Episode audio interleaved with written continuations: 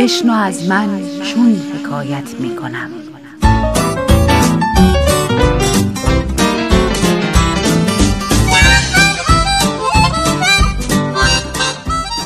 حکایاتی به قلم سمیه خطیبزاده با روایت بهناز بستاندوست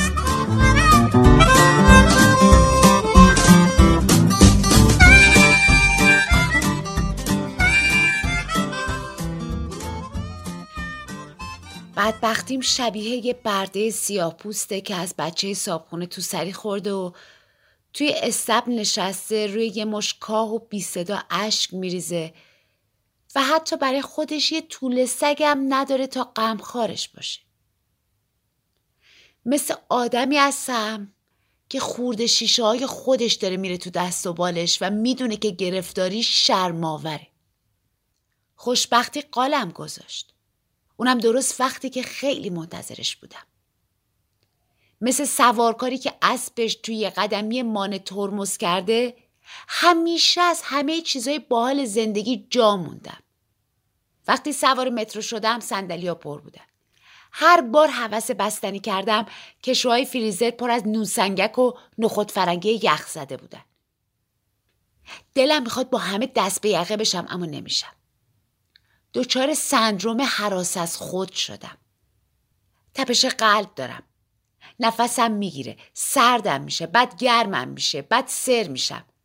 بعد یه جایی از بدنم تیر می‌کشه. تیر حرکت می‌کنه. می‌خوره به اندامای داخلیم. به خون ریزی میافتم. خونم بیرون نمیریزه اما بوش مشامم رو پر می‌کنه. لخته میشه. لخته باز میشه. مایه گوش میانیم جابجا جا میشه. سرگیجه می‌گیرم. من ثابت وای میسم اما دیوارا میچرخن. پنجره ها پرواز می‌کنن و پرده ها میرخسن. ولی من بی هوا فکر می‌کنم وقتی من صبونه رو برای آزرخش روی میز میچیدم و به این فکر می‌کردم که اگه روی پنیرش زیره بریزم بیشتر دوست داره یا سیادونه آزرخش از بغل تنگ گشاد مرجان در رفته و خودشو به من رسونده. و مثل فوتبالیستی که توپو برای پنالتی سرنوشت ساز جام ملتاش میکاره قبل از ورودش به رستوران خودمونیم لبخند روی لبش میکاشته. لبخندی که شوتش می‌کرد کنج دروازه روح تازه اتو شدم. روحی که تازه رفو شده بود و چروکش ناشیانه باز شده بود. فکر می‌کنم بزرگترین عذاب وجدانی که دارم چیه؟ چی کار کردم که دنیام روی دور تلافی افتاده؟ کائنات داره انتقام کدوم کارمو می‌گیره؟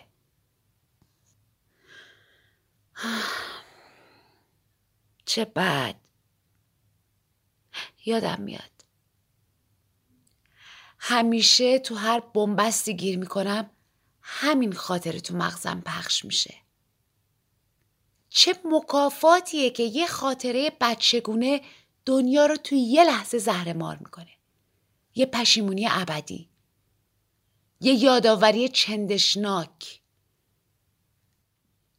یه روز تو دوازده سالگی با نیلی کتککاری مفصل کردیم. از اون مدلا که به قصد کشت وارد گود شدیم.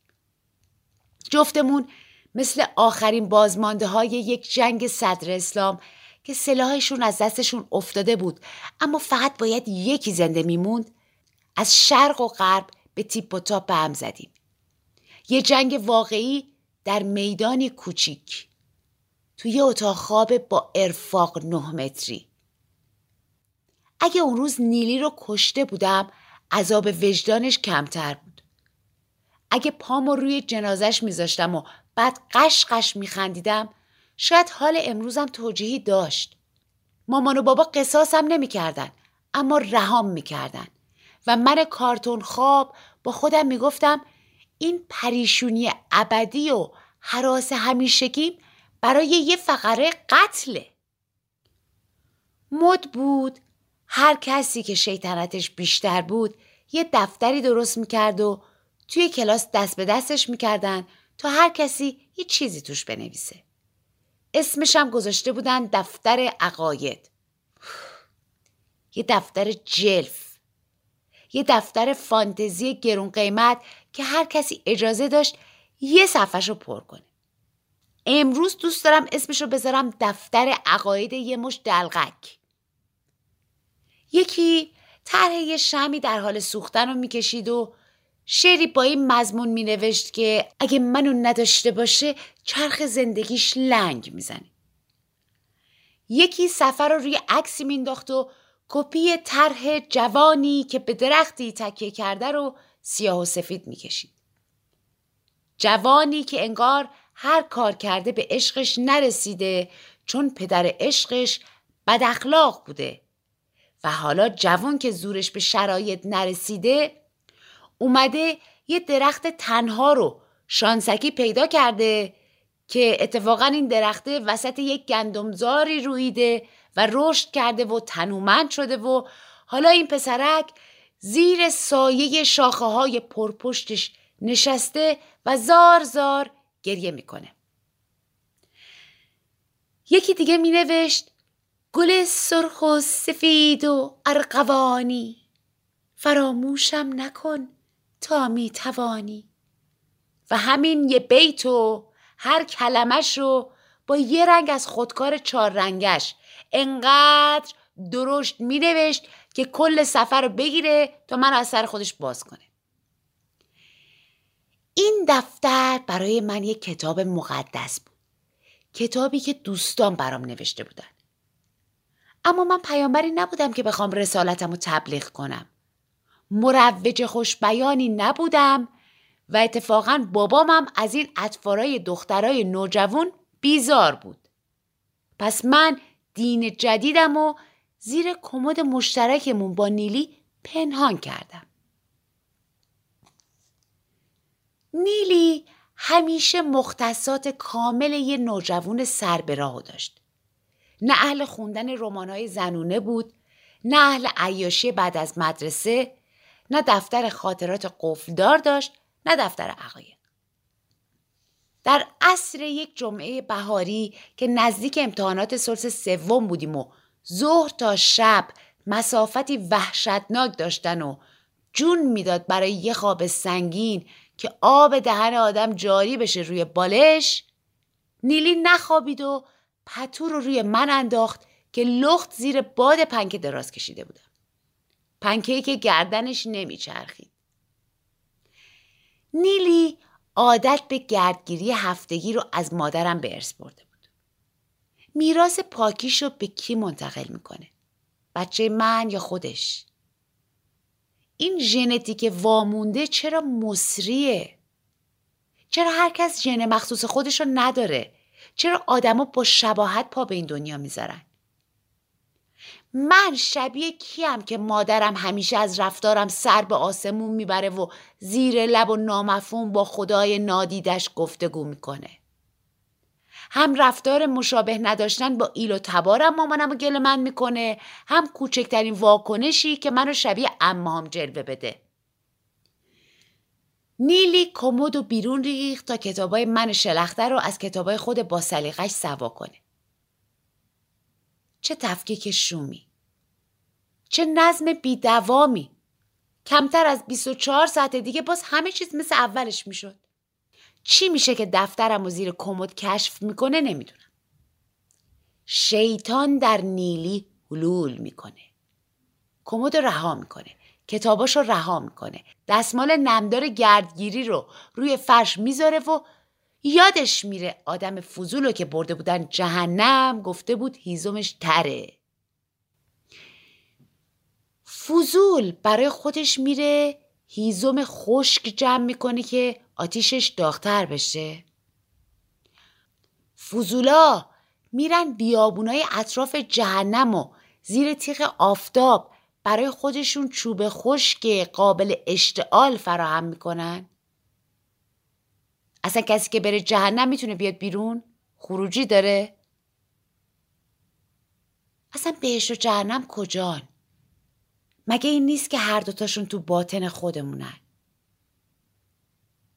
بیدار که شدم دیدم نیلی روی شکم دراز کشیده و بالشی زیر دستش گذاشته و صفحه به صفحه و خط به خط عقاید دوستامو می‌خونه. پرسیدم کی بهت گفته دست بزنی به وسایل من؟ نیلی جا خورد ترسید. از صدای بلندم میترسید. دفتر رو بست. نمی‌دونم تا کجاشو خونده. تا کجای تنها این پیش رفته پتو رو کنار زدم. وایسادم. مثل ماده شیری که توله‌ش در خطره. یه لگد محکم زدم به پهلوش. فضای خالی بین کلیه و روده. نزدیکی های آپاندیسش. با اون لگد باید حتما آپاندیسش منفجر می‌شد اما نشد. لجم گرفت. کتاب ریاضیش رو برداشتم و جر دادم که هرسم و زب در بی نهایت کرده باشم. تا به خودش بجنبه کتاب تاریخشم پاره کردم که تاریخ شروع پیکارمون همیشه یادش باشه و به کتاب جغرافی که رسیدم و خواستم مرزای بینمون رو بردارم کتابش رو گرفت و پرد کرد یه گوشه اتاق و جنگی بدون اعلان رو شروع کردیم. نبردی بیقاعده. رزمی مردفکن مفصل گیس و گیس کشی کردیم و لنگ و پاچه رو به هم حواله دادیم. اپینفرین تو بدنمون ترشوی هولناک داشت و جای لگدا هنوز در نگرفته بود و به کبودی نرسیده بود. جدالمون داشت به لحظات سرنوشت سازش می‌رسید که مامان جدامون کرد. حس کردم باختم. هم دفتر عقایدم لو رفته هم کتابای خواهرم رو پاره کردم هم آشوب به پا کردم و حالا مامان که لیاقت قضاوت نداره منو مجبور می‌کنه از نیلی حلالیت بگیرم. چنگم و تو هوا ول کردم. ناخونم به گوشه چشم چپ نیلی خورد و تا عواست مساحت بینیش کشیده شد. خون داغ از چشم و صورتش ریخ روی فرش. مامان جیغ زد. خدا خدا کور شد بچم کور شد. جای لگدای نیلی درد گرفت. مایچه بازوی مش خوردم دچار اسپاسم شد. خواستم بگم منم درد دارم اما مامان و بابا نیلی رو برده بودن بیمارستان و من در تنگ غروب کربلایی که ساخته بودم تنها موندم. با یه مش کتاب پاره و یه دفترچه صورتی رنگ عقاید و ناخونایی که شروع کردم به جویدنش دوباره چپیدم زیر پتو و پلکام و محکم روی هم گذاشتم و خودم زدم به خواب. چند ساعت بعد اومدن. بابا قصدش پرخون کردن دهن من بود. اما مامان و نیلی منصرفش کردن. زیر پتو سنگر گرفته بودم. نیلی با چشم پانسمان شده خودش انداخت روی پتوم و گفت آبجی جونم ببخشید دفترتو خوندم. به خدا شیطون گولم زد. و سنگینیشو بلند نکرد. مثل یه تخت سنگ شدم. چشمو باز نکردم. پلکامو بیشتر فشار دادم تا درزاش کیپ کیپ بشه و قطره اشکم نافرمانی نکنه و دستم رو نشه که بیدارم. من فقط به جراحت نیلی بی توجهی نکردم. من تمام قواعد قبیله کوچکمون رو لگدمال کردم تا بتونم قلمرو شخصیمو برای همه مشخص کنم.